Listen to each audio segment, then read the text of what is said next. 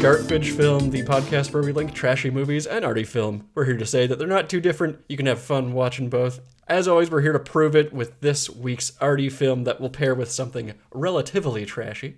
I am one of your hosts. My name is Nick, and with me, as always, is my co-host and partner, Aaron. Hello, Aaron. Hi, Nick. How you doing? Good. How are you? Um, oh yeah, I'm good. Good. Oh yeah. Oh yeah. Oh, yeah. Oh for sure. Real good. Uh, and this is our first episode in loosely noir vembery kind of feeling that we're going with. Hmm, We don't have an official November slate per se, but Yeah, we just- feel it's a good time of year for it. Yeah, just things are kind of just trending that way as they do in November. Trending downwards Yep. overall. Will to live, amount of light per day. Moral ambiguity in the Totally. streets. Yeah. you Moral certainty in the sheets. Uh, so of course, this week we are. T- Oh, actually, yeah, that's pretty good. Actually, yeah, that is pretty good. Okay, yeah. I'll stick with it. Thank you so me. much. Yeah. uh, this week's movie is Deep Cover from 1992. Hell yeah, it is. Yeah. Uh, this is directed by Bill Duke, written by uh, names that I recognize, but I couldn't. I didn't research too far in, but Michael Tolkin and Henry Bean. I know one of them won an Oscar for something. Uh, this is starring Laurence Fishburne, who everybody refers to as Fish, which I think is cute, uh, as Russell Stevens Jr., Jeff Goldblum as David Jason, Charles Martin Smith as Gerald Carver, Victoria Dillard as Betty McCutcheon, Clarence Williams III as Officer Taft, and uh, I want to give an honorable mention to Sydney Lassick for uh, his part as Gopher. Yes. It's just a delight. It's so it's very good. It's a treat. yeah. So this movie, uh, I we just discovered this year thanks to it coming out in a nice home video release. Um, Physical media. I was surprised to learn that like, oh, this is a relatively rarely watched movie, which is Yeah, it seems like it checks all the boxes for it should be an absolute I mean it is an absolute banger, but it should be like something that people love to watch. Yeah, and like cutting miles ahead through the plot. Um, Laurence Fishburne is like very on record as saying like, "Oh yeah, Brian De Palma just ripped off this movie 100% for Carlito's Way. It's the exact plot, exact beats. It's just Sure, done sure. Brian De Palma style." And he's like, Yeah. Bill Duke. Uh, is, I watched a bunch of interviews. Bill Duke just being like, "Shut up, shut up, dude, don't." and he's just Larry, like, "No, Larry. they ripped you off." Larry. the people need to know. Yeah. So uh, I would uh, very strongly recommend if you're into noir or, or neo noir things in the slightest, this is absolutely worth checking out. A lot of noirs can feel terrifically of their time, even if they're like from the 80s or 90s. But this feels much more, much less uh, rooted. Like there's a lot of political machinations and stuff we'll get into, but it feels much more like timeless. Feels like a Maybe a stretch, but like yeah. Yeah, it just it's not like the original noirs. You don't have to be well versed in what would have been shocking at the time Yeah. to understand the scale and the, the impact of the plot and, Yeah. and what happens. This is very I hate the word approachable or like accessible because it just it's such a weird focus groupy word that I Yeah. hate from from our decades in classical music. I never want to hear the word accessible again. Um, but it is successful. Yes. It's it's just such a fucking easy watch. Yeah. And I don't mean like yeah, it's it's just you could put it on and just like I am enjoying the fuck out of this for Yeah. two hours or whatever. It really sucks you in with like it's stylized but not overly stylized in a way that like everything just looks cool like It looks cool as hell. The soundtrack is amazing. yeah Dr. Dre in there yeah. Yeah, Yeah. yeah, Some early Snoop, I think. it's uh the track deep cover is snoop's first Yeah, first like single. yeah like literally the thing that like premiered him to the world is this Right. movie so Yeah. there you go Anyway, it's cool as hell. Yeah. The plot is extreme. Like you don't you don't need to pay close attention to the plot. You just you just Yeah. need to watch the movie to have a great time watching the movie. That's literally it. great love it uh, so i went on a little bit Yeah, more sorry. than usual there just because uh, i want people to watch this movie We love it. Please go find it. It's it's super worth having. yeah it's great uh, so with all that in mind let me tell you exactly what happens in it Please do. Sit back and let me do the work. So we open on uh, Christmas 1972. Russell Stevens Jr. is a little boy. He's the son of a drug addicted alcoholic man who uh, we have a little conversation with them where he just does cocaine in front of him, and I think he takes a swig of something, and he just turns to his son like, "Never, never be like me. This is Yeah. awful. Never, never, never do this." He just turns over. He's like, "Don't be like this. Yeah. Don't do this to yourself." like the per- epitome of "do as I say, not what I do." Yeah. And then he just pivots to like, "What do you want for Christmas?" And just very bizarre language, and he's asking because he's going to hold up a liquor store, Yeah, they're Uh, parked outside a strip mall or whatever. like double parked outside to do a robbery. Yeah. Uh, and he runs in, holds up the liquor store, and as he's coming out, he gets shot down in the streets. And uh, this is all to voiceover by Laurence Fishburne, so you just get to hear his wonderful voice the whole movie. It's So great. great. Yeah. And uh, the boy Stevens and the adult voiceover swear that he will never ever end up like his father. Yeah. He like is sitting in the front seat of this car watching his dad like bleed out on the sidewalk. Pretty much Ex- watching the life go out of his eyes. Yeah. It is very dark, and Yeah. I'm a big sucker for anything that treats Christmas as a really dark Mm. time of year. so, Oh yes, so This is Deep Cover is a Christmas movie. Canonically, yes. I think this is the only scene that takes place. Yeah. Uh, so, cut forward to 1991. Stevens is now a police officer, and he is recruited by DEA Special Agent Gerald Carver to go undercover in Los Angeles. Carver claims that um, Stevens' criminal like character traits will be a benefit undercover than they would be to uh, actually doing police work. Right. So- there's there's a niche there, and it should be that he has to be sneaky and Yeah. he has to be underhanded and lie to people. He's like, hey, you'd be good at that, right? Why is that? I love that Carver? trait Why that do you you think that is that I'm sneaky? the rundown that he gives is uh, Carver says, quote, he resents authority, has a rigid moral code with no underlying value system, and an insufficiently developed self sense of self. So, Right. and I think he says this to his face, if I remember right. Oh yeah, like he's reading from hi from Stevens Jr.'s file. Uh, Like, oh, so it says here that you have a poorly formed sense of self, that you have no respect for authority. Yeah.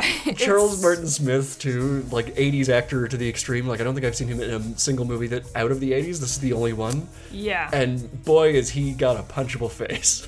He has a little fucking rat fink Yeah. face. Like, I love you, Charles Martin Smith, but goddamn. Oh yeah, like he's he's an amazing character actor for Yeah. this, but like he's hard to watch. yeah. Um, but you also love to watch him.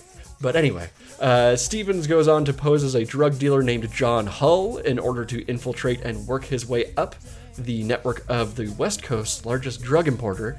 Uh, here's where we get into some squiffy uh, pronunciation on my part. Anton Gallegos, I think it was, Yeah. and his uncle Hector Guzman, who's a South American politician. So, really got a side hustle there. Coming Yeah. to America with so this is real p- peak like you War know coming out of yeah Narcos territory of like yes the CIA now is just the biggest importer of, of cocaine into the country, but. Yes. Absolutely This are. is the only like political quote unquote thing you have to pay attention to in the movie is it's just like we're trying to get access to Hmm. through this network to a high level um, South American politician Yeah, but who controls a lot of the drug trade. I feel like it's played enough in broad strokes that like I know not a ton about war on drugs other than it bad. So uh, yeah, you, you won't. No, a person will not be lost watching this. I do not believe. But uh, Stevens relocates himself to a cheap hotel in Los Angeles and uh, just starts stealing cocaine because uh, you know Yep. here we go. One day, Stevens is arrested by the uh, devoutly religious LAPD narcotics detective Taft and his uh, corrupt partner Hernandez. So that's a good working relationship. Oh yeah, I Yeah. forgot about Hernandez. Hernandez yeah. is like a real like C plot to this whole thing. yeah, yeah. This is as he's buying, uh, as Stevens is buying a kilogram of cocaine in a setup by Gallegos' low-level street supplier Eddie Dudley, Yeah. who's a real Real flake. yeah. Eddie's a bit of a bit of a space case. Yep. Yeah. Uh, at Stevens' arraignment, uh, he discovers that he bought baby laxative instead of cocaine, and the case is dismissed. So this is just a real like, it's almost like a hazing for drug dealers. It It feels like. is, it is. Eddie Yeah. like set this up to sell him baby laxatives so that he could be caught by the cops. Yeah. And see if he would crack under Yeah. questioning because he doesn't know it's baby laxative, Yeah. but he does not crack. He does not. So he's proved his worth to Mm. Eddie and therefore Gallegos, etc. And Eddie does it uh, of his own volition too. There isn't a lot of like. Oh, that's true. Yeah, so this is Eddie being enterprising, which uh, Low-level thugs never be enterprising. It doesn't work out well. No. but during that court case, Stevens' self-appointed attorney David Jason, this is uh, Jeff Goldblum stepping in, he, who is uh, also a drug trafficker in Gallegos' network, uh, rewards Stevens' silence with more cocaine uh, and introduces Stevens to Felix Barbosa, who's the one level below Gallegos. So Stevens is like getting up there. And like I mentioned Eddie's enterprising not going well. Felix kills Eddie when he finds out he kind of has been doing this on his own, not like working with the LAPD, but kind of like he kind of has a relationship with He Hernandez. tips them off. Yeah. So yeah, he's he's stepping out and like exposing the network more than he has to. So Stevens just slips right into Eddie's place. Yep. Just it's uh, what's it called? There's a lot of vertical mobility to the drug trade. Upwards mobility. Upwards Yeah, mobility, that's Yeah, yeah, sure. Yep. A lot of room for expansion. yes. Uh, interpersonally, Stevens develops a romance with Betty McCutcheon, who's the manager of an art dealership, which is a front to launder money for uh, David Jason. Classic art dealership mob stuff. As you do, yeah. Yep. It's this like great, very high profile, like fancy art gallery of like West African art. Yep. And Betty is the the Curator? money launderer. Uh, yeah, I guess so. Yeah, she like has a degree in art history and everything. Like she's she's a professional and she just happens to. Their meet cute scene of uh, Fishburne in his little mask. Yeah, he like picks up at like David uh, David Jason and Betty are talking. I keep saying it sounds like three people. Yeah, David. David Jason. and Betty are talking, and yeah, Stevens is wandering around like touching stuff, and you can see her like eyeballing him, like, "Don't put that down, stop it." Do you know Then he how just- expensive that is? Yeah, he picks up a mask and just puts it on, and comes and sits down. He's just staring at her through this like lion mask. It's very cool. we cut forward to Steven's uh, dealers. They're having like street trouble.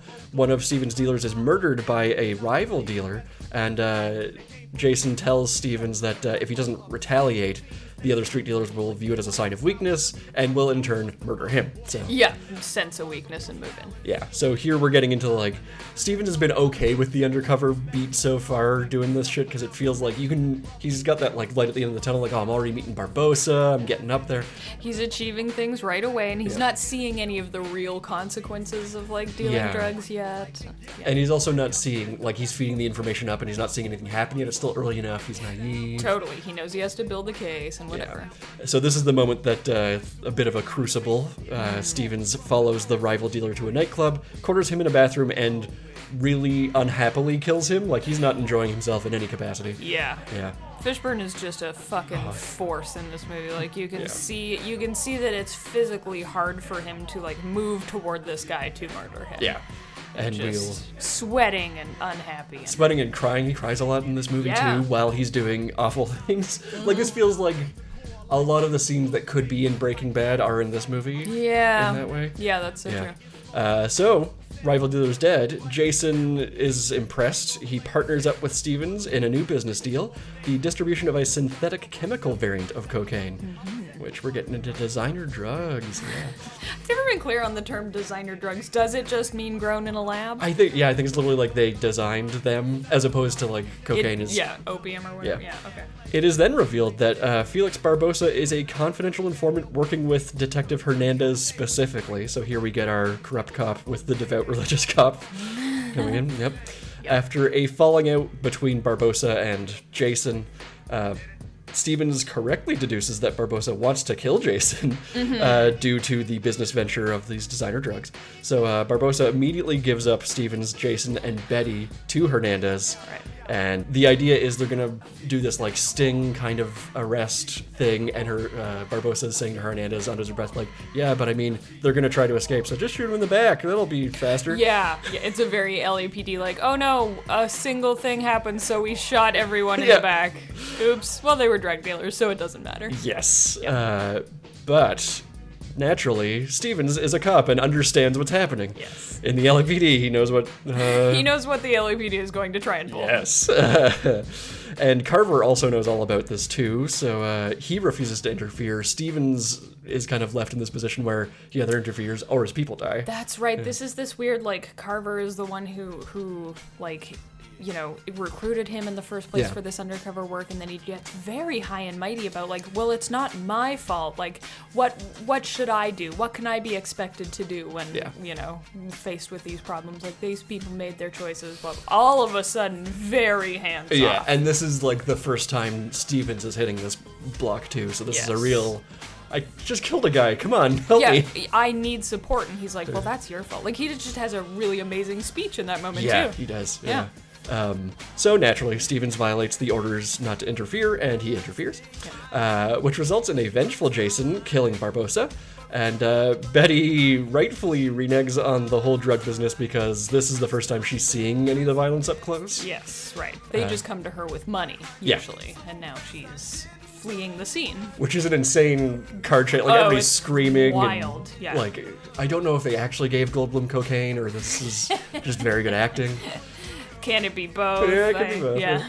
Uh, yeah, he is high on murder. Yeah, this is a great movie for if you want to see Goldblum like really do a full arc from being a totally un-Goldblum like performance to an insanely Goldblum the Ur performance. Goldblum. Yeah. Yes. This you could just watch it Wild out. develop over over the runtime of this. uh, so after that car chase, Barbosa's dead. Uh, Gallegos uh, comes on the scene to meet with Jason and Stevens to inform them that they have inherited Felix Barbosa's debts. Uh, and I should have written down the exact amount, but it's several hundreds of millions of dollars. Oh, it's like a like a hilarious Yeah. number. Like it's this is a we're going to kill you. Yeah, number. you have 24 hours to raise 500 million dollars or yeah, something like, like, that. It's Yeah. clearly not. Yeah. You're gonna die. Yeah. Yeah. just, just heads up, you'll be dead soon. Uh, so later that day, Stevens meets with Carver to tell him about his meeting with Gallegos, and here's where you get the real good political shit. Uh, Carver pulls a gun on Stevens and orders him to surrender his weapon, get in the car because he's being taken off assignment, because uh, we like the South American president now. He literally says, "No, we like him now." Yeah, yeah, yeah. Carver's very like, what are you gonna do about it? Fuck you. Yeah. Like, I know this is ridiculous. I'm having fun. Just play along, and you get to ride my coattails to Washington. Is kind of how he's yeah. he's like, hey, you you put in your time. Shush, shush, shush, shush. You can just have a nice life from here on out. But Yeah. like, no, Betty. You know. So uh, Stevens disarms Carver and forces him to admit that the State Department has just decided to leave Gallegos alone for uh, Guzman and political reasons. Yeah. That's where we Not- like them now. Yeah. Not from. rock the boat. Yeah. Yep. Uh, and here we get like the insane, real good, intense Fishburne speech. He's got so many great speeches in this. This is Yeah. maybe my favorite of them.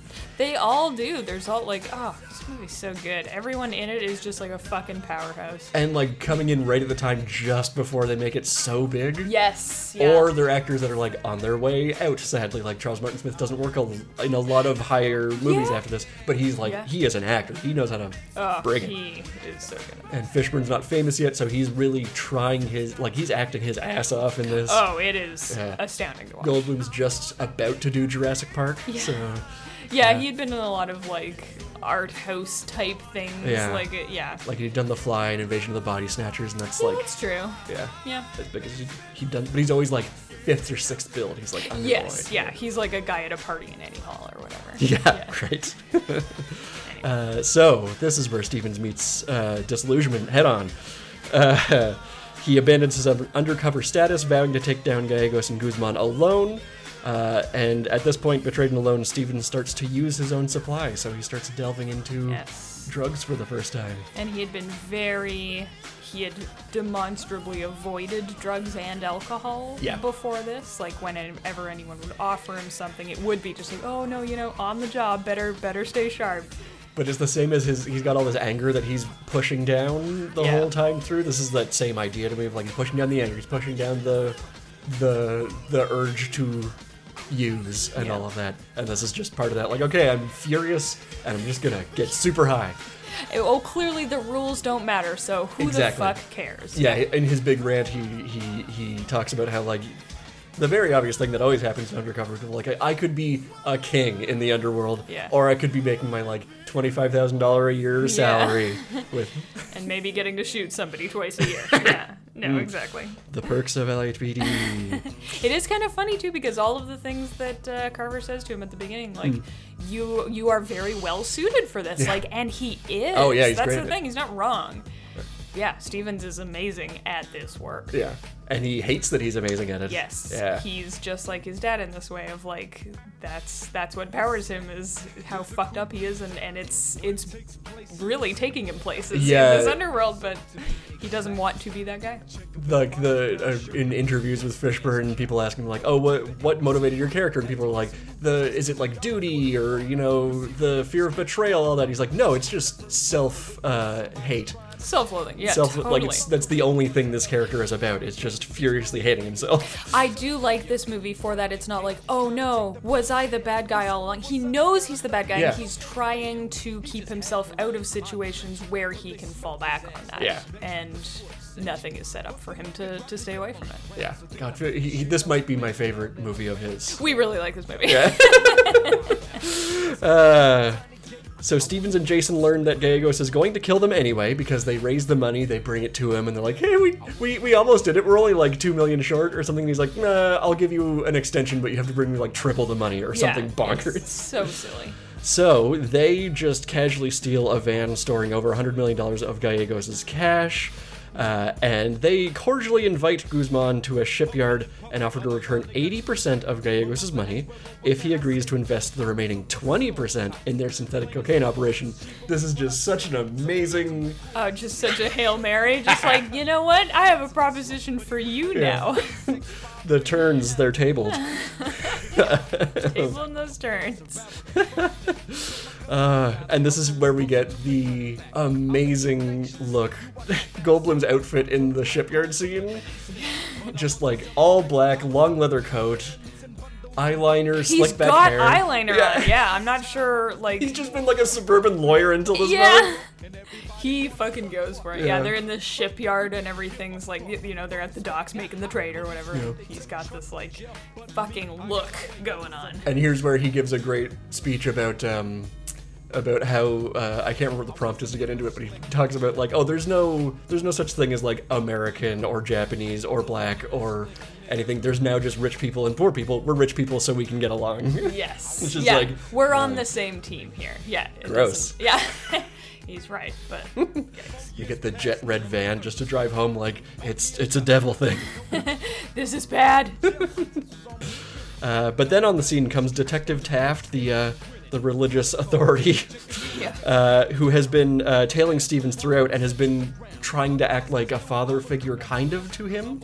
He kind of sees what's happening. He sees Stevens suddenly like he's stumbling around Hmm. and, and like getting high in alleys and shit. And he's like, you don't have to do this. Yeah. Which is like the one good LAPD cop. There Yeah. and he's a religious nut. Yeah. So, Uh, so Taft uh, pulls a gun on everybody. Guzman has diplomatic immunity, so he's just like, I was just checking out a boat. Have a good night, officer, and takes yes, off. that's right. Like you can't shoot me. You'd be so fucked. Yeah. Uh, but then Taft orders Stevens and Jason to surrender, but uh, Goldblum pulls a gun, shoots him down. I like that he's Goldblum now. Yes. it is the No. thing if I see David Jason, like, I'm. I'm not gonna say that name. No. Uh, and at that moment, Stevens re- like has this realization: I've gone too far. He reveals himself to be a police officer and attempts to arrest Jason, but is forced to kill him in self-defense. Yeah, another amazing Fishburne moment of the "you have the right to remain silent." Oh, I've he he is holding a gun to Jason's head basically, and is like, you can see him like, I'm going to shoot this man in the head. I'm Yeah. going to win. And then he kind of has to like pull his shit together and just be like, you have the right to remain. Yeah. So he just like Through his teeth. Yeah. Yeah. just like physically hurts him to try and arrest him instead of shooting him. Uh, so after the, I say after the dice are thrown. That's not what exactly, but after the Chips fall. yeah, and in this Sure. case, it's uh, Taft and Goldblum passing away. Yep. Uh, Carver coerces Stevens into testifying in favor of the operation and Carver's work, Right. uh, and the DA in general, in return for not charging Betty with money laundering. So he's This is classic DEA shit. Thanks, DEA. Yeah, it is just like say we did good and that this was a good idea, and Yeah. it caused it, it. It did more good than caused harm. Yeah. Uh, so Stevens produces a videotape of the incriminating conversation with Guzman at the shipping yard during his testimony to the House Judiciary Subcommittee, which uh, ruins the State Department's intentions uh, to court Guzman, and uh, Carver's career is ruined. Uh, Yeah. And later, just at the end, he's got the the blood-stained money from his father's holdup that he like lays on his father's grave, uh, and he contemplates what to do with the 11 million of Gallegos's money that he secretly kept. Yeah, that's like he drove the van away, and it's in the in the floorboards of the van. and it just it ends on his voiceover. I should have written the exact words, but he's saying like, if I turn it into the police, I'm a fool. If I use it, I'm like A criminal. a criminal. What would you do? And then fade to black. just, Credits. Yeah. "Ah, don't make me face myself. It feels like it should be the end of like a, a Metal Gear game where Yes. he's walking away. There's like a like a ballad, not a ballad playing, but like a hip hop ballad playing as he walks out of a graveyard on a windy day, and there's a voiceover and like yeah, but yeah, it is this just like I'm not going to give this money back to the people who fucked me. Yeah. That's insane. But I also can't use it because it's blood money. yeah. Deep cover. I don't know why the, eyes. Transformers song came to mind, but Yeah. So this is a a fantastic movie. Big big fan. so good. I'm so glad we found it. Oh yeah, anything that is, I feel like for me the elements of it's a noir, which is just a fun style. Sure. Um, it uh, is really just talking shit about the LAPD Yeah. and the war on drugs. Like it's got all the things I like personally in there. yeah, it doesn't do that thing that I feel like some movies do where they're kind of afraid to approach it like, hey, we, we should suggest that the LAPD is corrupt or, or whatever. Or like that the the premise of the movie isn't what if the war on drugs were bad? It's just like, okay, we've all accepted that the war on drugs Is has bad. caused way more harm than it could ever possibly do good. What results from that? Like, Yeah. how is the world really? Let's realistically look at what's going on here. yeah. Like what's the individual with you like you grant all that war on drugs bad. We all know this. Totally granted. What is the individual toll? People just trying to Yeah. get through it. Yeah, and that's Charles Martin Smith's whole. Um, that's his big speech when Stevens tries to come to him for help, to come to Carver and say like, "I need support. Like this is going so sideways, and like I need backup from from the force." Yeah. And he's like, "I don't." There's no way, just admitting outright, but almost in a defensive way of like, we have no control over what happens at a micro level, is what Yeah. he's saying. But the dr- war on drugs, the whole It's just like a series of that- micromanaging. it- yeah, it's it, the whole position is that we can make a policy that will help that will solve micro problems even Mm. though they know full well they are not equipped or interested like in doing that yeah. and it's just such a like oh like it's a real yeah it's a great speech he, del- he delivers it i wish i could remember more of the actual substance of it but Yeah. it is in that moment it's just like in case you didn't get it here's what this is doing The only spot that I remember in there is just is Charles Martin Smith shouting, "We like him now!" Yeah. Like no, that, no, we like him now. that just soundbite in my brain is just like, oh, that's what every friggin' political person who's yeah, you, somewhat tied up in anything like this sounds you like. gotta, yeah. Oh, we've completely flipped our position Yep. because someone needs to get elected next year. yeah, yeah, Yep. it's yep. great. I, I do. I feel like it's it's a noir in the sense of it takes place mostly at night, Hmm. or you know, it's about like the underworld and how easy it is to kind of blur that line between like legitimate cop work and and just being a criminal on your own. Yeah. Um, and it just it's very it doesn't approach that sideways at all. It's just like cop work is criminal. Like there's no difference. It's just what who pays you is kind of Pretty the, much. Yeah. the distinguishing factor. Yeah. Like what is sanctioned. like, Yeah. Yeah.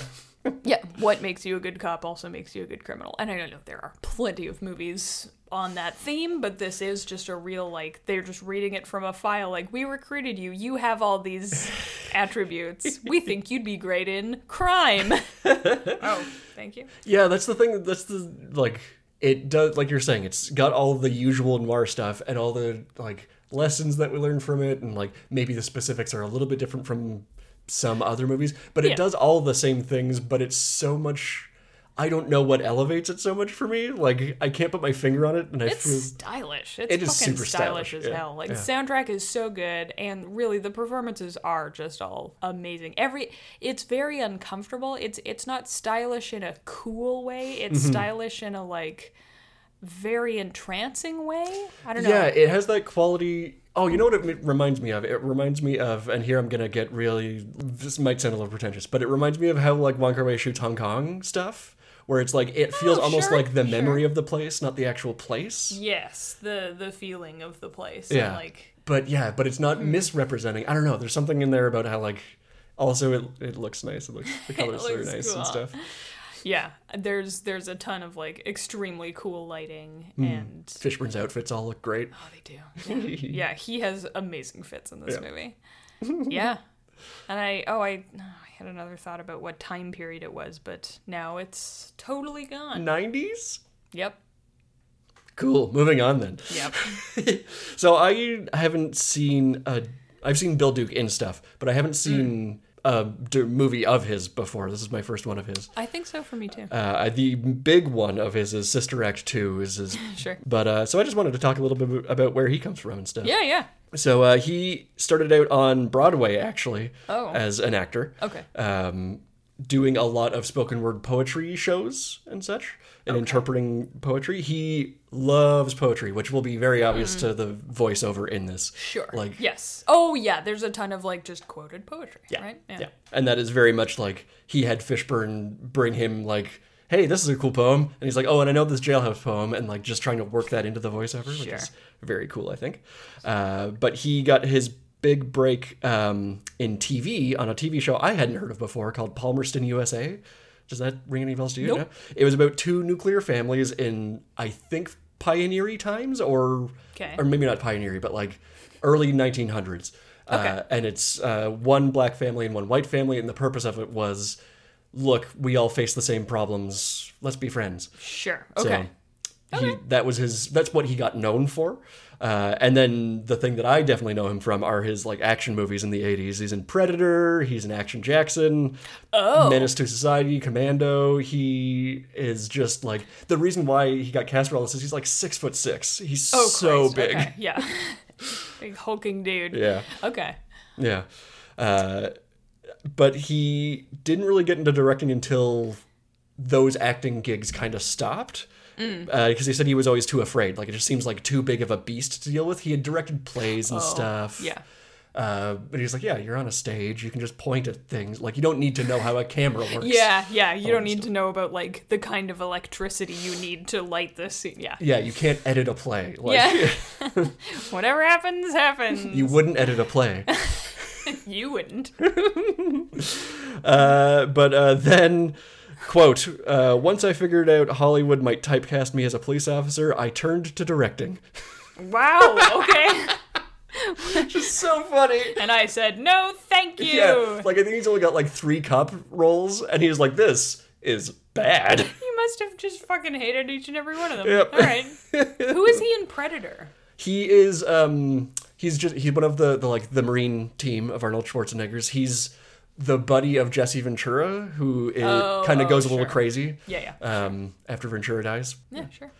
But uh, it's funny because you watch that movie and you're like, oh, Bill Duke's not that big. It's because he's standing next to Arnold Schwarzenegger and Jesse Ventura. Yeah. Let's be realistic. Yeah, okay.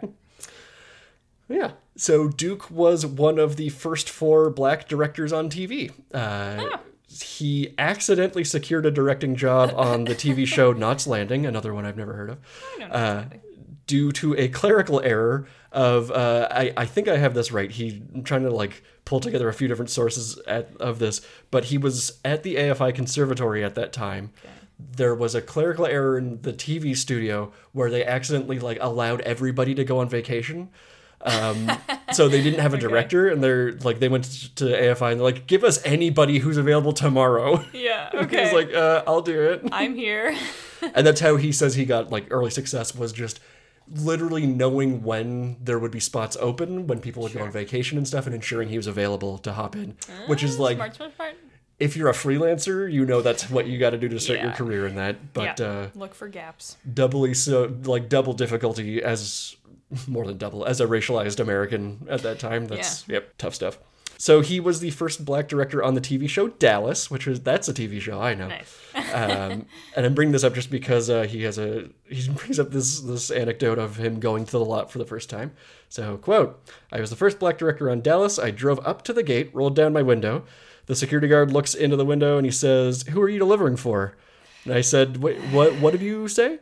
And the Oh. guard repeats, "Who are you delivering for?" And I wanted to say, I'm about to cl- deliver a can of whoop ass to you, uh, but I would have been the angry black man in Hollywood and never would have worked again. So instead, I said, I'm delivering my talent as the first black director on Dallas. Would you mind please opening the gate? Oh my god. The most gratifying thing was the look on his face. He almost out- let out a little yelp. That was great. Not as good as beating his face in, but still fine. Uh, wow. that must have been just been like such a fantastic moment for him. oh, Like, just, oh my god. mwah, tasty, tasty, tasty. Yum, yum, yum, yum, yum. God, see, oh, see, look, if anyone ever says, er, ever like cocks their head at you and says, "What did you say?" you stop and think, reassess, Yeah, choose your words very carefully. pick something else. Yeah, don't don't say it again louder. Yeah. That's when you die. Yeah. Wow. So he had a good first day. You know, there's that scene where Carver is like trying to interview people for the undercover job, and I'm not going to repeat the question that he No. asks, but it includes a racial slur, and he only picks the person who doesn't. Like he's only interviewing black men, Yeah. black officers, and he only picks the person who doesn't immediately try to murder him Yeah. for saying it. Who who doesn't who who almost doesn't react. Yes, Yeah. you can see just like the freeze up and just like, okay, what can I say that's not going to get me thrown out of this office? Like, what is he trying to do by asking Yeah. me this question? Very much the same energy there. Yes. Interesting. All right. And I think at one point, like, Carver repeats the question louder. He's like, what did you fucking say to me? And he's like, what, you know, he tries it again, but louder. and he brings it up at the or uh, Fishburne brings it up at the very end. Yes. So you can tell he's been thinking about He's it this been whole time. fucking yeah. stewing on that shit. Yeah. Which Don't blame him. uh, Bill Duke's bringing up this story like this was from an interview in like 2008 or Oh, something God. like that. Yeah. So like Dallas was in the 70s. yeah. So he's he's mulling He's on had it. some time. Yep. Uh, but speaking of time passing, that brings us to deep cover. I know how time works. no, I don't. That's a lie. so the thing that surprised me, this wasn't like this is a obviously a standalone movie. Like it's not Sure. part of the deep cover universe or whatever. uh, but it was written as, and the script has very little change other than like names and places. But it's a, s- it was supposed to be a sequel to the movie Internal Affairs, which I have never watched. But it's a 1990 crime movie with Richard Gere and Andy Garcia. And Laurence Fishburne is playing the Andy Garcia character from that. Okay. I, I haven't seen it. I don't know if you have. Oh, I'm just I'm just thinking of Infernal. Yeah, that's I'm why sorry. I I'm sorry. made Yeah, sure yeah, to yeah. really enunciate that T. You got Hong Kong in my brain, and then I oh, just Okay. kind of yeah. Always thinking of Hong Kong at night. Okay, Internal Affairs. Okay, all Yeah. right. So is it similar to Infernal Affairs in the like if there's an undercover cop and Yeah, it's an undercover. Yeah, undercover cop story, but I think Internal Affairs is much more of a like. Uh, procedural? Yeah, like it. fe It's much more safe and sure, sure. yeah. yeah. But I think Richard Gere is the criminal and Andy Garcia is the copper. Oh, Not very important because they not at all. came in and the. So let me tell you what this is all based on because I also didn't realize this. Okay. Uh, it's based on a book. Like the the story Oh. is pulled from a book. You know this I did know this. I don't know why. I think I was looking up what the poetry was. And okay. up. Yeah, yeah. yeah. Um, but it's a book written by a former DEA agent named Michael Levine. Okay. Um, so he was fired. Uh, he was fired. The scene where we like him now, Charles Martin Smith Yeah. on the on the hood of the car. He had that conversation with his handler, and he got fired for it because he he's the Fishburne in this. He's just like, Yeah. no, you can't do this. This That's is not what morality is. yeah, and he got fired on the spot pretty much. So Yeah, he sure. was like, fine, I'll just tell everybody everything then. and uh, then it solved all the problems. and DA never was corrupt again. So let me just read you the Amazon description of this uh, fucking book here. Ew. No, Oh. I'm sorry. it's fine. It's fine. I We're was in incognito mode. It's content. okay. Yeah. Uh, Steal from Amazon, folks. yes, please. Uh, Michael Levine, one of the most decorated undercover agents in the history of the Drug Enforcement Administration, presents Deep Cover. Uh, the real story of why we're losing the drug war, told by a man whose life is dedicated to winning it. Okay. yep. boop. Michael Levine, former DEA group supervisor and international undercover agent. Yeah, that's that's how he's credited as the author. Just such a like, I will put my job titles and little resume here. I'm writing this book. Yeah. Uh, the inside story of how DEA infighting, incompetence, and subterfuge lost us the biggest battle of the drug war. Uh, the tragic, shocking fiasco. If there were a textbook on undercover work, Michael Levine would have to have written for it. For 25 years, he was an insider in the DEA, their top undercover cop, a man with a proven record of arrests, personally accounting for more than 3,000 criminals, serving, serving 15,000 years in jail. So this is not a good guy. Okay, So, dude. yeah. yeah. A man who now calls America's war on drugs the biggest, costliest, most dangerous failure in American policy since Vietnam. In this book, he proves it. I'm sorry. I just I thought we were really going for like the biggest mistake in American history since the one five years ago. it's so funny. Since our last one, who can Since remember our- them? There's so many. Uh, He takes us with him on one of the most dramatic, ambitious cases ever mounted, an operation in which the drug kingpins of three countries were caught red handed, and tells us why they were never brought to justice. okay. The result is the explosive expose on why we're losing the war on drugs, told in the words of an American who has devoted his life to winning it. Uh, so I wanted to mention all that because this story is supposed to be all about white people all the time. There is not a single non-white person in the book. I was gonna say, I, I, it sounds from the description like the tragedy in Michael Levine's eyes is that they, they didn't go to jail, and like, yes, uh, the, the, you know, Yeah. the higher up, sure, but it sounds like he just is mad he didn't put enough people in jail. Yeah, like I don't know. literally the thing the thing that he got fired for was like, no, I want to arrest the South American guy. Like it was Yeah. pushing for that Yeah. specifically. Like, no, no, we're the arbiters of justice. Like, ooh, actually, no, and never. I see. Yeah. Oh, Mikey. So I could not find who like pulled the trigger on this, but I, I am assuming it's Duke somehow managed to because he's in charge of the casting and stuff. Sure. Uh, managed to convince the all white studio, all white writers, all white producers that they needed to replace the idea of the white main character with uh, a black character. Yeah. So this is during a time when the prevailing wisdom was movies centered on minorities don't sell. I mean, that's still the line that gets I towed everywhere. We've literally never gotten past that, even though everyone with a brain has just put that aside and moved on with their lives Yeah. and makes the movies. But this is yeah, early '90s, so Yeah, it's sure. rife. Yeah. Long- yeah. Not a great time. Yeah. So uh, Okay. I was very surprised to learn all that. So they like modified the script quite a bit when they were like, "Oh, okay, we have to make this not centered on whiteness, pretty much." yeah, uh, not not on the like execution of justice according Yeah. to white people. Yes, exactly. Okay. Yeah. All right. Yeah. Interesting. So uh, about the casting that I mentioned, um, Duke wanted the centerpiece of the entire movie to be like the chemistry between Fishburne and Goldblum, like, yeah. which comes through a lot. It feels Oh, it's great. At its least serious moments, it feels like a goofy buddy thing. Yes. Yeah. Totally. Buddy cop. Yep. Yeah. Uh, but he said his goal was to bring them to the point where they trusted him enough uh, and each other to dramatically improvise. So Oh, cool. a lot, it's way more than I thought uh, of this movie is improvised, uh, which I get comedy improvising. That makes sense to me. Improvising dramatically sounds like the scariest thing in the universe. Yeah, I could never be an actor because I would constantly just be looking at the camera like, is this good? How does this look? And I could never like fully immerse myself in a role enough to be sure of pulling Yeah. that off. Like yeah. it sounds like the most vulnerable, revealing thing in the world you could do. Yes. Yeah. yeah. I feel like I wonder how much I'm assuming Bill Duke did want that, but I think with a movie with Goldblum in it, you just get that anyway. Yeah. And so maybe it's just go with the flow on this. But uh, a lot of Okay.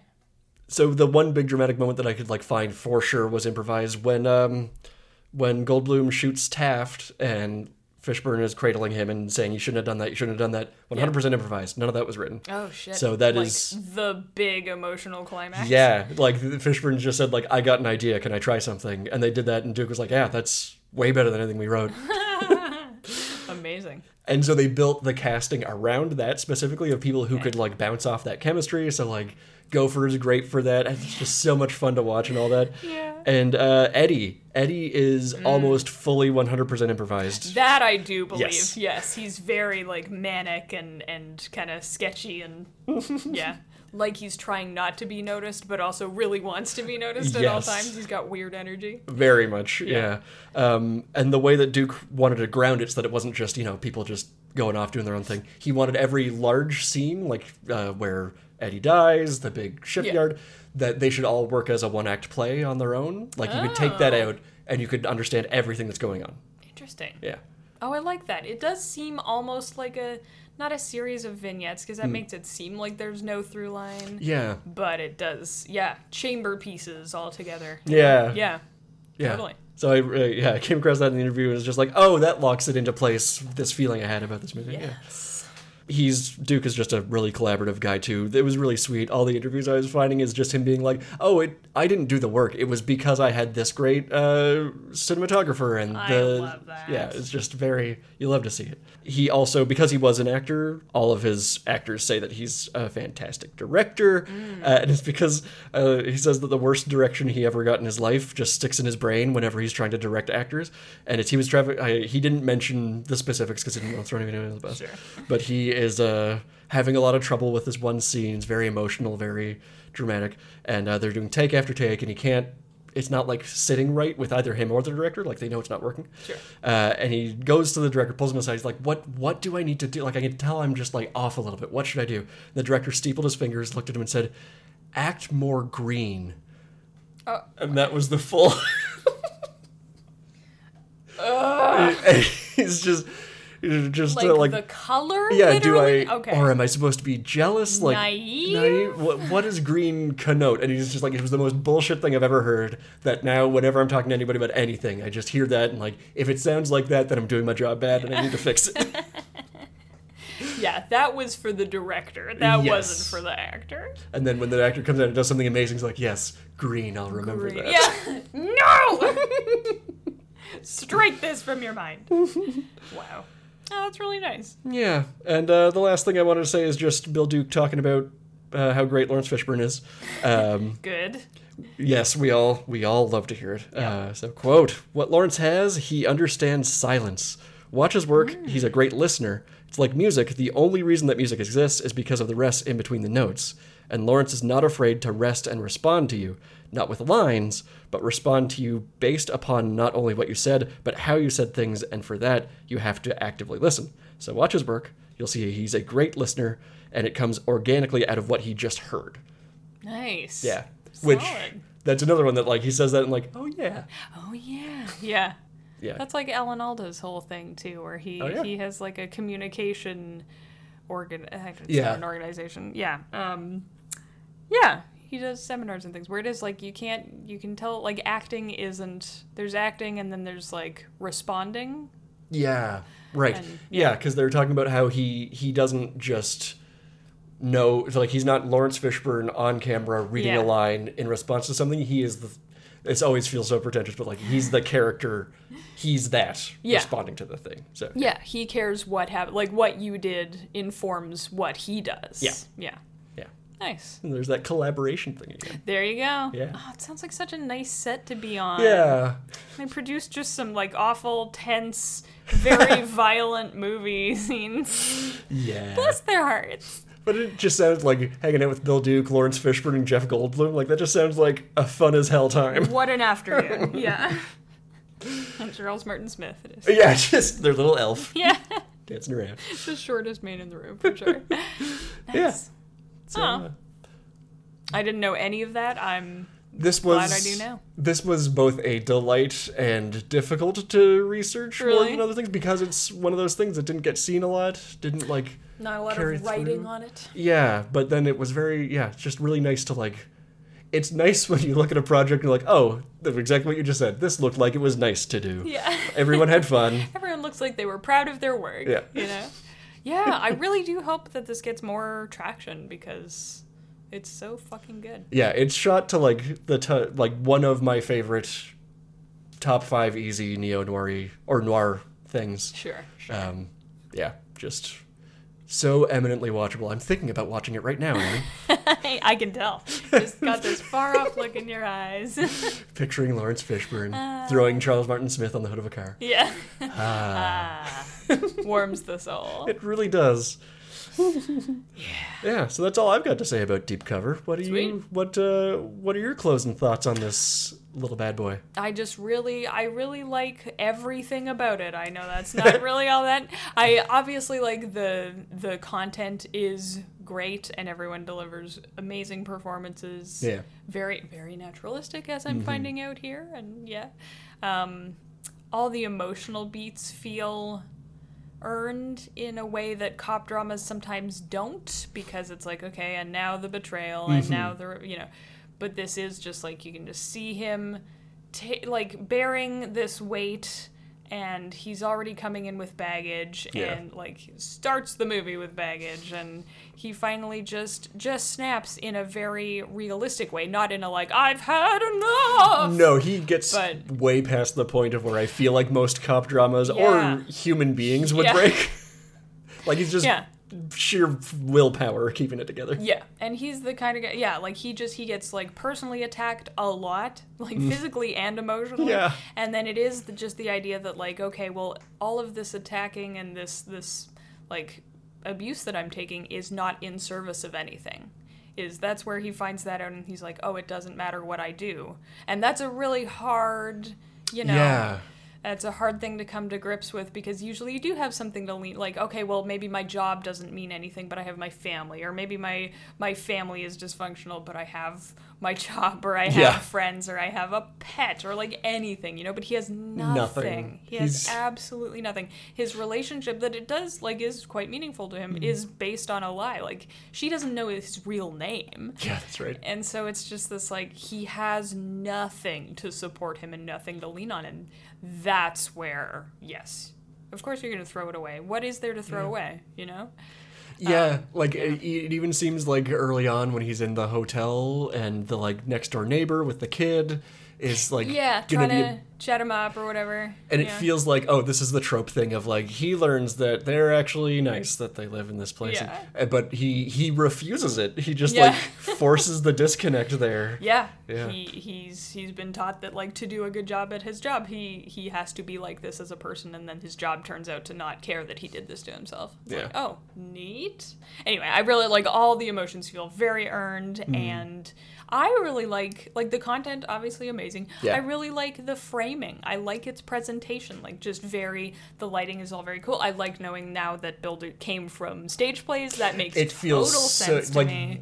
really the organicness and the way that it's like everything is stylized in such a way that it doesn't feel in completely real but it doesn't feel like it's fantasy dreamland or No, whatever. it's not like stylized to the point of being surreal or Yeah. anything like that, but it's very like this I I have five light bulbs and I need to create a mood. Yeah. You know, this is the this is the approach and and the the I'm not usually a fan of voiceovers, but I really liked it in this one. It feels like it it is you know it's the story of someone Yeah. you're not just watching a a narrative where you know for instance Wong Kar Wai a lot of the the films a lot of his films are just you're watching things happening it's not Yeah. the story of someone necessarily this is the story of a man and so i feel like the the voiceovers and the inserts of poetry work Hmm. really well as like this is a new chapter or we're we're flipping the page you know yeah it actually now that i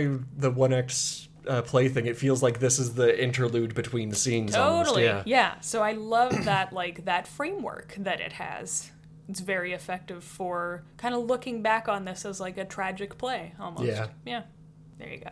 So yeah, I like the framing device and I like that it's open ended. It's this like there is no Yeah. easy resolution. I was reading a thing about how in the the convention of voiceover in noir is typically so that when you hit the end of the movie, the voice that's where the voiceover is from. Yes, so yeah, totally. The de- sour detective meets his voice at the end, and that like that co- that like those two meeting signals to the viewer we're all cut up. This is the end of the story. Yes, yeah. We've come full circle. And this doesn't give you that satisfaction. No. You think it's about to tie up, and then it just like spools out again, and you're like, "Oh, this Uh, is oh. Gonna hurt in the future for this guy. like he gets a technical win, um, but the program isn't to stop. It's just to stop them from like allying with this this new president or whatever. guy. Yeah. that's all. The wheel does not stop turning. yeah. Yeah, so I like that. I like that too. Those are my thoughts on it. What about you? Well, I've said many thoughts so far, but the only thing that I wanted to also add, um, we already talked about the war on drugs stuff. Like that's that's a, it can be a very cringy backdrop potentially. Like if you're just paying it lip service, but it delves into it in such a cool way. But uh, I mentioned way off the top that it feels like more timeless than a lot of noiry things, Yeah. and it's all the humanity that you're talking about. All the emotional stuff is just. It's the reason that it doesn't play like here is a '90s movie. Yes. It's like here is a movie that happens to be in the 90s. Yeah, Um, but the way it does that is, for me at least, is that it feels like obviously the story is about temptation. Like, do I give in to all of these great pleasures and stuff, or do I do a good job against, yeah. sure. What's the power- reward for doing a good job? If yeah, Yeah, and it really does feel like it's not, it's not um like really obvious. I don't think, but uh, this feels like you've got Fishburne is the hero, and you've got Taft as the angel on one shoulder, and uh, Goldblum is the devil on the other shoulder, and they're like fighting over his soul. And, yeah, yeah. uh, oh, yeah, very much does. Yeah. yeah, and it feels like the it's either you know stick with my principles or give in and lose my community, like lose society, like Yeah. Yeah. Yeah. Become become someone that does harm to Yeah. to people like me and my dad. And, yeah, like actively tear down yeah. the community. Yeah, yeah, Which you know that he he became a cop in order to be like I'm going to right some wrongs. I don't have daddy issues. What are you talking about? Shut up. Shut your mouth. Yeah. so that's the only other thing I wanted to add. Nice. Yeah, so now we will take these thoughts and use them to uh, program us a double bill, complete with a marquee title if we happen to think of one. Um, so why don't you take us away with uh, what you've got this week for a double bill? Sure. Okay, so I actually have a title for it this week Yeah. because I Oh, I do too. Can't. Oh, we did our jobs. well, I did my job. Um, you always do your job, so it's No. not that impressive. Sometimes. So, um, I have a very like a huge discrepancy in tone here. you and me both, so I'm glad Oh, that good. I'm not the only Okay, one. good. Uh, feels borderline disrespectful, but I'm gonna do it anyway. It's not. Um, so, uh, like I said, I like the framing device. I like that you know we're doing a voiceover where we're walking you through the story of this person, like probably looking back on the story of this person and catching you up to where we are now. Right. It's kind of the thing. Um, I like the protagonist where he's like, well, what is the point of of like holding out for my principles if a no one else is? So what do I get for for holding out, right, and being a good person Yeah. and not causing harm? And b like, oh wait, did I have a B? Yeah. yeah. A what's what's what's the point? And B like what? How how much longer could I hold out in, in this environment or Hmm. whatever? And yeah, I can't think of another thing. So those those, Those things, two. and just like I just that Bill Duke was a stage guy, and this was a stage thing. Um, I think I have that right. Anyway, I'm going. I can't remember the year. Let me. Okay. Uh, I'm going to go with Little Shop of Horrors, 1986, directed by Frank Oz. Um, Oh, Frank Oz. Frank Oz. um, so yeah, I, I I have chosen this because it's. I started with the like, oh, it's a rags to riches type story, Sure. right? Oh yeah, but at what cost? Yes, and and the idea that like you start out with like, hello, I'm about to introduce you to the story of a man, um, and you've got the oh yeah. Yeah. the- the chorus. Yeah. Um, and you've got this guy who kind of encounters this situation where someone is like, "Hey, you could you could go in this direction if you wanted to." You know, he's fi- finds this plant and brings it, and he's like, "This this could revitalize the shop." Like in the deep cover universe, it's like I could get in there and I could like Fix it. it. Yeah. Mm. Yes, I can use this as a tool to fix things. That's all. Like I can use crime as a tool to fix, or I could use this this evil plant. Um, and neither of them really know that the the extent of how bad the thing is that they're wading into. right. They're doing it for good reasons. They keep doing it for good reasons, even after they find out that there are massive problems with it. Um, a guy dies. After doing harm to someone Oh yeah, in in their circle. And so they're like okay well this is the first like he did something bad so he must be it must be okay to sacrifice him to this Two wrongs make it right. exactly. And then the weight is piling up and he's just like I, I fucking i can't do this anymore.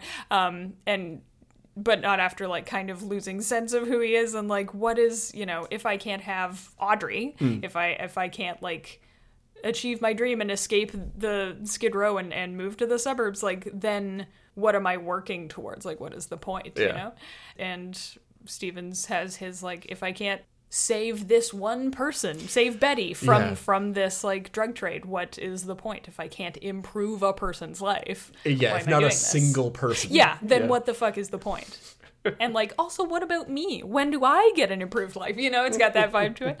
Um, and at the and they both you know they both kind of take down the system from within you know. One within a flower shop. yeah the system being a lovely garden. Um, and soars off into the the sunset um, with Audrey, but both of them end on this like question mark. The end Yeah. dot dot dot question mark, where there's a little Audrey plantling, Audrey two plantling in their suburb suburban garden at the end. I was gonna say suburban. Suburb. Suburb. I was thinking if you go with the original ending of Little Shop of Horrors, where the plane escapes and takes over the world, Yeah. that I didn't, but that's a good metaphor Yeah. for the war on drugs. So there you go.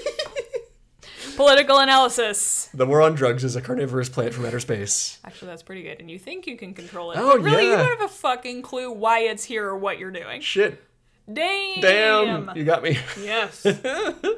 Uh, that's So- great. So Nice. those are those are mine. And you've got these like interludes, like what are the what is the name of I- like Crystal and Ronnette and Chiffon? And I can't remember the name of Yeah, their they group. have a name. The singers, the Greek chorus in in Little Shop. Anyway, they pop in occasionally to sort of be like, okay, like here's a here's an emotional grounding. Like here's where we are in this person's Yeah. emotional arc. Yeah, and that like Little Shop of Horrors was a stage musical. Yes. Well, it was a Roger I mean, Corman movie first. yeah. it's a stage musical. Uh, we don't count. So I feel like exactly that. It's used in the exact same way. Yeah, they're presented as if you're watching something on stage because Yeah. that's where the the source material came from. Yeah. Uh, and I'm gonna call it the root of all evil. I like that. I was debating using the using Little Shop of Horrors, and then I was like, oh, but I can say this title, so I'm gonna use it. Nailed it. No, that works great. I like that a lot. Thank you. 'Cause And I feel- fun. You can either do the thing of like, let's treat Little Shop of Horrors as like an overture and then Yes, really get yeah. into the shit, or let's watch, let's get into the shit and then And anything then else to help my brain. up. Yeah. I honestly, I would go Little Shop of Horrors first as a little warm up, Hmm. and then get into the like very chaos energy of Deep Cover. Yeah. Yeah. Yeah. Music is very important to both. So That's so you true. Yes. there you go. nice. How about you? Well, for me, I also took it in a direction that feels. It, I, I had the same feeling of like this feels slightly disrespectful, but I think it's just be, both because we really respect this movie, Yeah. and these other ones are just like, and this one's fun. And a goofy one. So for me, uh, I'm building on that thing of like uh, a hero who isn't like who isn't special, quote unquote. They're just special because they're a human being. Sure. Uh, with a devil and angel on their shoulder, and like how they kind of get through that when they realize how far into things they've gotten. Sure. Um, so I am pairing this with 1967 spaghetti western called Day of Anger by uh, Oh. Tonino Valerii with Lee Van Cleef and Giuliano Gemma. Nice. Yeah. Nice. Oh, a classic pairing as well. Just a real like Yeah. it really hinges on these two's relationship on screen. Yep, and one of them is really serious and intense. That's your Lee Van Cleef and your Laurence Fishburne, and one is just a silly goof. We like to follow. Like, yeah, Yeah. there's your Gemmas and Goldblums. Uh, if you don't know Day of Anger, it's a fun time. It's about a scruffy garbage boy. Uh, that's Gemma. That's his job. It's, not yes, I'm not just disparaging him. garbage person. um, who is he becomes the pupil of a famed gunfighter who rides into town. That's Lee Van Cleef. Uh, and the stage for confrontation is set when the gunman becomes unhinged and overruns the boy's town through violence and corruption. But on the other hand, well, well to set that up, Gemma is treated like garbage by the whole town. So he's very much looked down on as in the same way that like a lot of black people in uh, urban communities or cops are just like Yeah. you you are no good. You are by by definition no good. Yeah. Uh, so the garbage boy is treated like garbage by the town, Oh. except for the stable master, who kind of he's not like his father, but he's a Ah, father yeah. figure. Yeah. And It's toward like, I just want to see you do well. yeah, and he's like, you just got to put in hard work and all that. And Gemma's got this real like, why does it matter how much work I put in? I could be like this guy who gets whatever he wants because he's a psychopath. Yeah. But the whole thing eventually plays out with Gemma trying to decide whose teachings to follow the nonviolent stableman, who's the only person who's actually treated him with dignity, or the sadistic gunfighter who gets what he wants through fear, threats, and money. So Yeah. I feel like this is Nice. nice. a, a nice little core thing there. Uh, they're also both kind of about deconstruction of American mythic stories. You got like Oh, true, drug true, true. crime is. Uh, like there's so many movies that are just like we got to get the drug runner like all the Just super treating it as bad per se. yeah. Yeah. Whereas this is, you know, international politics make this so stupid. uh, and uh, Day of Anger, you've got cowboys and gunslingers are actually the worst people in these stories, Oh, not the best. garbage people, and not the good kind that actually clean garbage. yeah, yeah. We salute our garbage people. Hell yeah, we do. Um, yeah, so I'm calling this Get Angry. Nice, nice. That's actually really good. Yeah. Aw, and that's yeah, that's that's Bill Duke's like now you have to, you can't be the angry black man on Yep. set, but that is where your power comes from. Yeah. you can use it for good. Unfortunately, yeah. Yeah. Yeah. Nice. I like that a lot. Aw, yours has so many more cool reasons than mine. Deconstruction of the American mythos. I just like deconstructions of I American like mythoses. music. Mythosises. Mythosi. No, it's not not a Greek word. Mythozola. Uh, no, it's fine. Uh, yeah, so that's about all I got for for deep cover for this episode this week. I appreciate all the research you did on this. I really, I really like this. I wish there were more sources, but I hope in time that there are. This Yeah. is one of those things of like releases can really bring out hidden gems. that's like, true. Once something becomes available, Yeah, if Yeah. not for this getting released, obviously I'd never not know about it. But virtually all the stuff I got found the research on was due to this being released. So yeah, like, yeah, gathering information like for the release of it. Yeah, yeah, yeah, physical media, baby. yeah. So with that, we're uh, we'll wrap up this here episode. You can find us at GartBagePod on Twitter and Instagram. That's G A R G A R T B A G E Pod. Um, where we're nice and friendly. Uh, Aaron, where can people find you? I can't promise the friendliness level, but I am also on Twitter at Macklebase, M A C L E B A S S. And I exist, as always, at Dick R. Navis, D I C K R Navis. And uh, I am friendly enough, I guess. Uh, Not convincing. I'm, I'm uh, friendly enough. Yeah, I'm, I'm fine. It's fine. Yeah. Uh, please rate and review us on the podcast platform of your choice to help more people find the show. And I hope you will join us next time for another pile of garbage.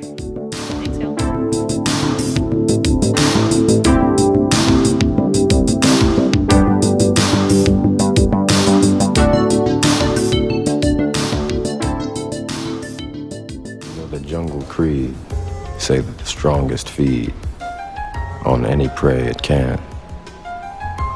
And I was branded beast at every feast before I ever became a man.